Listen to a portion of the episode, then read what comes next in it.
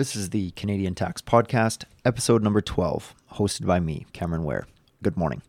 Happy Monday. It is the week of May 10th, 2021. For all the accountants and CPAs out there, I hope you all got to enjoy a bit of a post tax season break. Uh, everyone at my office was away last week on our usual post tax season break, uh, but CTP, we are back at it this week with all the fun and exciting accounting and tax news. With that, we'll start with the news. And it's been fairly quiet, to be honest. We've got a few uh, few items uh, to note here, but nothing to uh, not nothing to incite a panic anyway.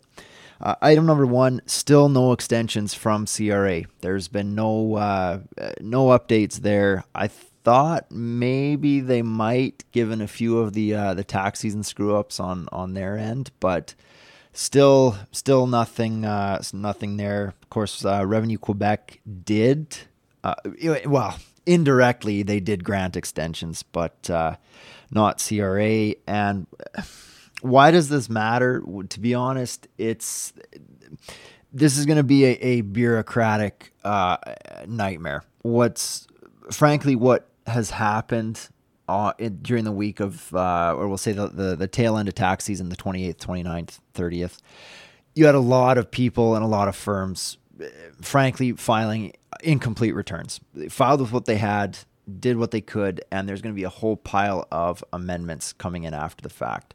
Uh, it's a mess at CRA. They're understaffed. Uh, the staff that they do have are overworked. It's you're going to be filing amendments with those guys. It's going to take forever. I mean, we had we had one one file last year.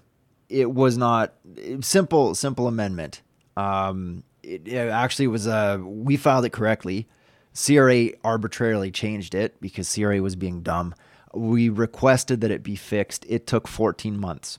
It's a simple simple administrative processing issue. I can only imagine what's going to happen this tax season, to be honest. So I'll leave it at that. I've got a link to a CTV article that uh, that covers some of this. Uh, similar comments, uh, but yeah, you can hear it from somebody else too.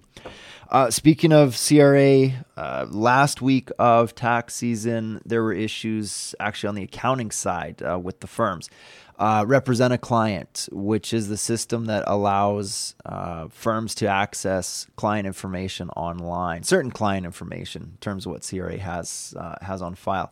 That system was down. Personally, I've encountered that myself. It was down for about uh, six hours or so. wasn't able to to get uh, the information. What that meant was the specific uh, AFR system or the autofill return system, which allows firms or tax software to for lack of a better term.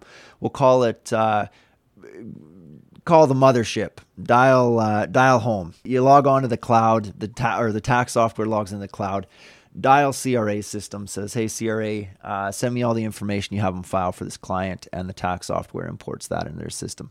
Because Rep a client was down, this system was the AFR system wasn't able to function. So there, like I said in my earlier point, there's going to be a lot of returns that were uh, that were drafted, maybe missing some uh, some information there. Separately, uh, rumors. Uh, I've heard it from a few personal colleagues, but I've also heard it from a few firms across Canada. The thirtieth, the uh, the e-file system uh, crashed.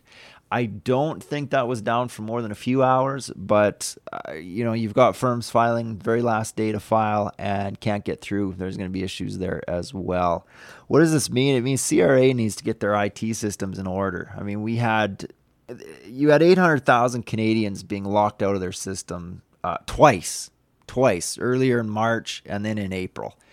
Uh, you had a, uh, so you've got security issues there. You've got uh, it just I understand that it's you know it's government. Everything needs to be secure. There's certain ways to handle things. But at the same time come on guys.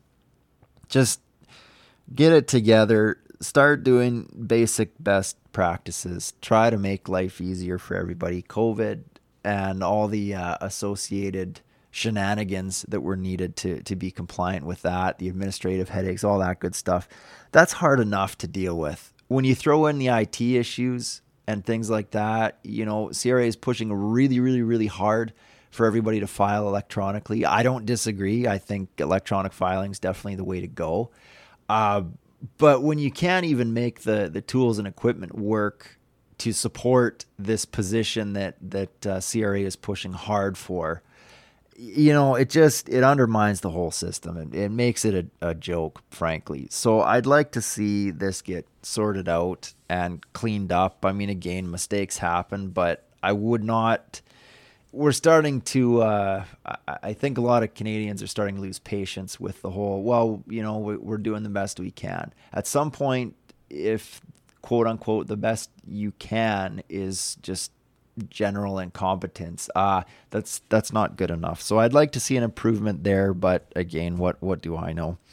Uh, lastly, CRA uh, May I think it was May fifth. They released a was it May? Well, anyway, early May they released another one of their uh, helpful blog posts on their uh, on their system. I typically roll my eyes at these, but they did uh, they did cover a major point that I think is is worth repeating and remembering is that your COVID benefits, COVID support programs for individuals, these are tied to your tax return information. It's not really Service Canada or, you know, EI system based. It, it has nothing to do with that. It is now uh, you, you this is rare. Uh, you don't see this very often. Usually, tax and uh, support stuff are um, dealt with separately, but in this case, no, all your COVID stuff tied to your taxes. If you don't file your tax returns on time, there's going to be a problem. CRA's reiterated that in more than a few places, and what they've said is uh, when a person applies for for various benefits, say the uh, the the CRB, for example, CRA wants to review your tax information. If they don't have it, uh, they said it'll sometimes take up to eight weeks after the fact uh, for them to uh, to be able to review that information and get things processed correctly. So the point is, you want to make sure, in addition to all the other stuff, I mean, CRA talks about, oh, you might be owed money, you get a refund, blah blah blah. Yeah, we all know that. But again, if if you're one of those, um, uh, we'll, we'll say un- unfortunate people that uh, I'm, I'm thinking of you hairdressers, I'm thinking of you uh, restaurateurs out there. Uh, it's stuff is ugly. The COVID support probably a big help, uh, maybe a moderate help. I don't know, but you you're not able to qualify for the stuff unless you file your tax returns. So file your taxes. And with that, we'll wrap up the news again. Not uh, nothing too exciting this week, but certainly if uh, I, I, have no doubt with the uh, I mean the budget legislation was already drafted, and that'll need to be passed by the House here. So I have no doubt things will pick up, uh, but I think like everything post tax season, you get a little bit of a lull. So, all right, moving on to listener questions. Uh, question number one. It's not so much a question; it was just uh, in my usual. Uh, my usual browsing over the weekend, I, I check out a few business forums and uh, and things like that, tax forums, and this always I don't. It's so weird. I don't know why this happens, but for some reason, any business forum, a guy will say, "Hey, I'm uh, I'm a, a, single guy, single girl, whatever, an individual uh, sole sole shareholder corporation, one person. I'm doing some contract work for a client and just looking for some. Usually, it's generic advice or whatever." And out of nowhere, you'll get three or four people that comment, Oh, you're a personal services business. You're a PSB. You're going to prison, blah, blah, blah. And yeah, I'm not quite maybe that dramatic, but always the PSB issue comes up. So I wanted to address that. It's something that gets me really fired up all the time because for again, for whatever reason the internet forums they're just all over this and it's always wrong. So just to to quickly reiterate, personal service business is a corporation that functionally is an employee for lack of a better term. So imagine that on uh, on day 1 you've got the CEO of a company, he's you know told when to show up. There's all sorts of employment rules, there's all sorts of benefits this and that. Uh, the guy's going to pay really high taxes, uh, just the function of uh, of that position. And later that day, CEO goes home, reads an article about Canada's small business corporation rates, about 10%, give or take. And he said, that's way better than, you know, the, the 47 to 50% tax rates that I'm paying right now. I'm going to incorporate. So on day two, he goes back to the office and says, Hey, I'm a corporation. He's still fulfilling his traditional role, doing all the same stuff he did before, using the company's computers. He's still got a business card that says, No, you know, I'm so and so at this company. And, and, uh, that is what the PSB legislation was drafted to catch is you you you can't if you're an employee, you're an employee. Full stop. Uh, you can't masquerade as a quote unquote corporation. CRA got sick of that and they introduced this PSB legislation. For again, for whatever reason, um, I don't know if it's just the the fact that uh, that maybe a contracting individual has only one client or something like that. But the internet just loves to assume that if you're a new business, you're a new startup, you have one corporation, um, one client rather, you're automatically a PSB, and that that is what I'm trying to dispel. That is the myth I'm trying to get rid of. Very, I I won't kill it because this is uh, i mean this is the ctp we don't go over too much stuff in detail. If listeners want i can do a specific podcast uh, uh, covering that in more detail. But the point here is if you're concerned about psb risk go check out the 1392644 ontario inc. case specifically the the section or, or the, the the paragraphs where they discuss the uh, two-step test uh, in other words, what is the intention of the parties? And then does the objective reality of the situation meet the subjective intention of the parties? So, in non tax speak, what were the people trying to do here? Did the uh, we'll say employer or the uh, the client corporation want the contractor to be a contractor, while at the same time the client or the the, the contractor rather did that individual think they were maybe an employee or wanted to be an employee, but the only way they could get the job was to be a quote unquote contractor? Yeah, that's a problem. But if you have two parties that very specifically lay out, no, this is a client uh, contractor relationship. That's the intention from the start. The parties understand the various tax obligations or lack of tax reporting obligations for that matter. Um, they understand GST issues, understand CPP issues, things like that.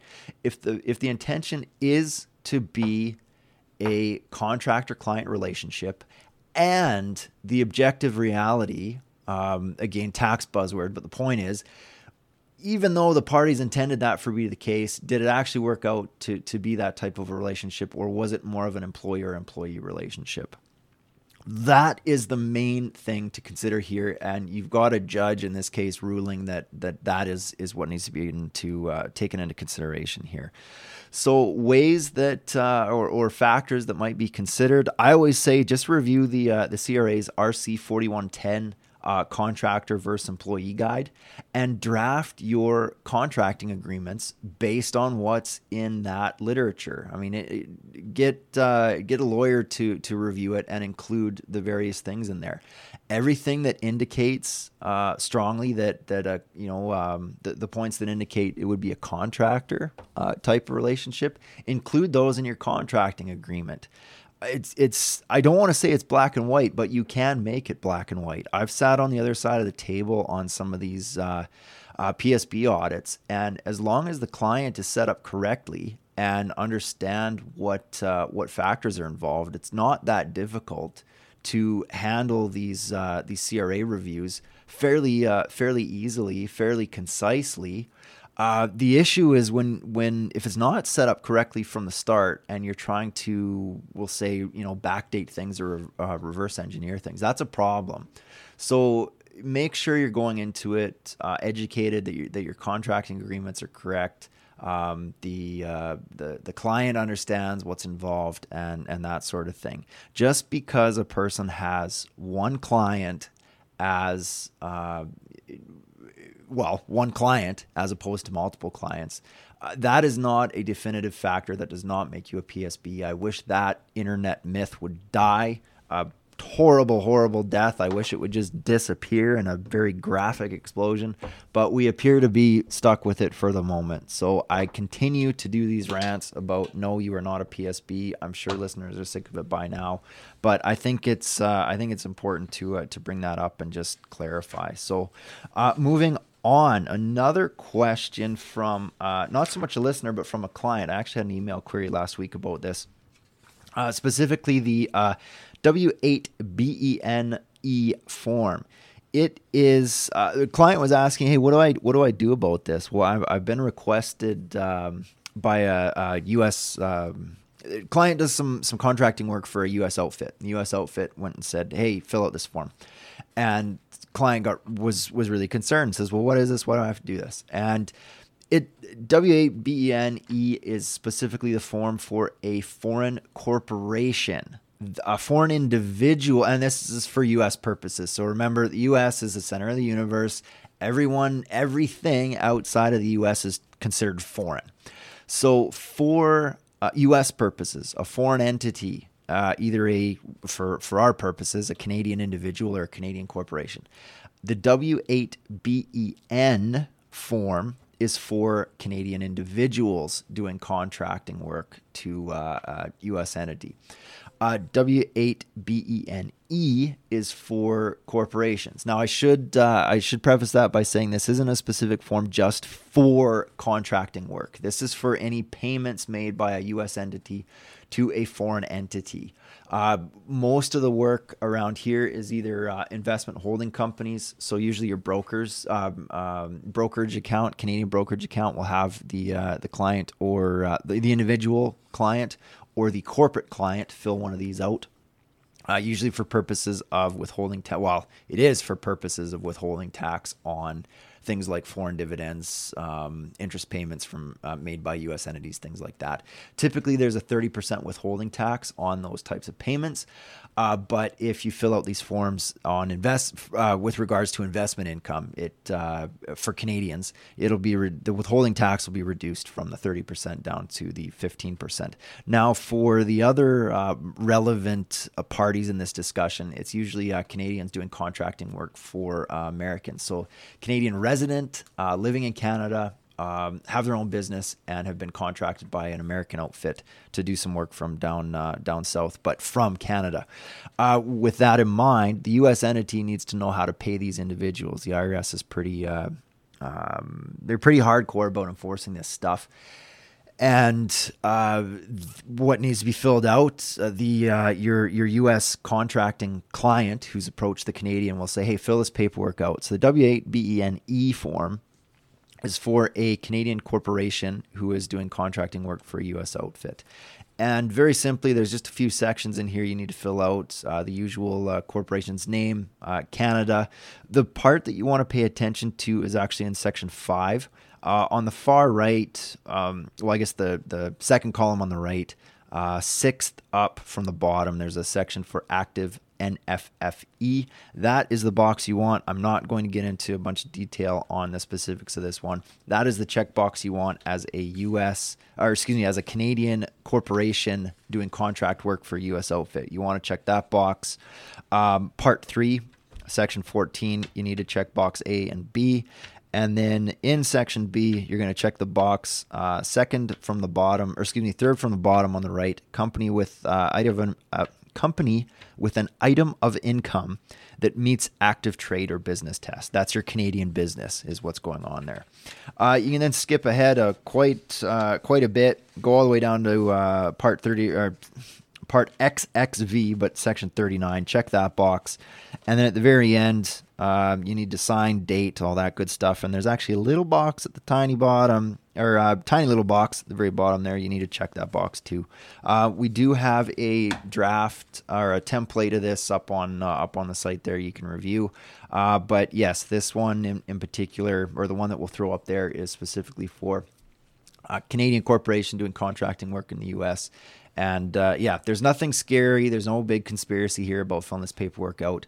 Um, what it results in is that there'll be zero withholding tax on your contracting income, which is what you want. Otherwise, technically, yeah, your uh, your U.S. outfit's going to withhold 30% tax. You don't want that. That would be bad. So, lastly, um, with our, uh, I guess this fits in with sort of our cross border stuff here question by a uh, dual citizen, U.S. Canadian citizen. Question is I worked in the States briefly in 2019 and I filed my taxes that year with my W 2. Uh, 2020, I didn't do any work at all in the States. Do I file taxes over there with my T4? So I'm going to actually say all of the wrong questions are being asked here. If you are a dual citizen, so that means, uh, well, you have both both sets of passports. The thing is, again, back to my sarcastic, the U.S. is the center of the world.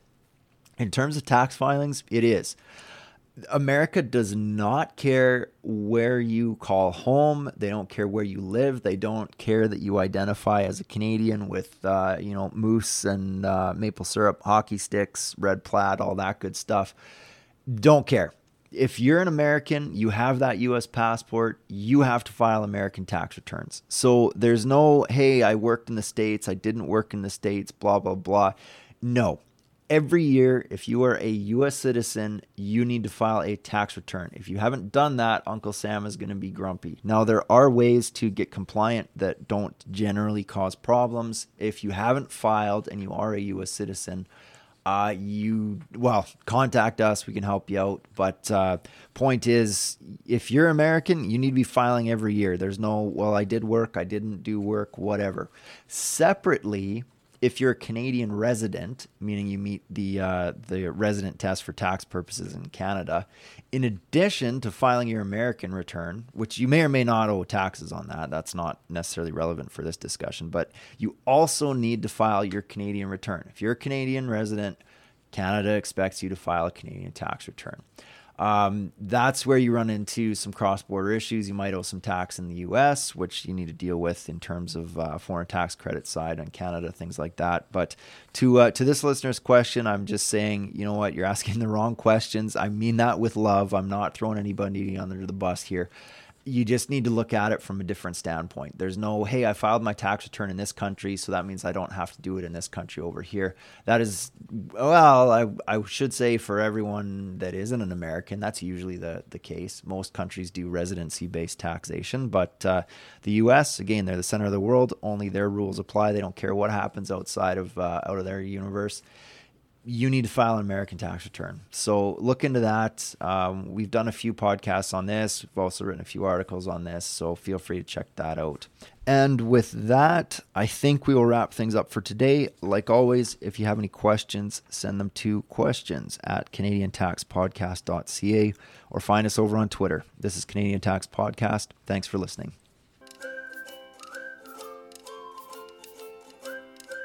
This commentary is for general informational purposes only and deals with complicated and time sensitive info that may not apply to your situation.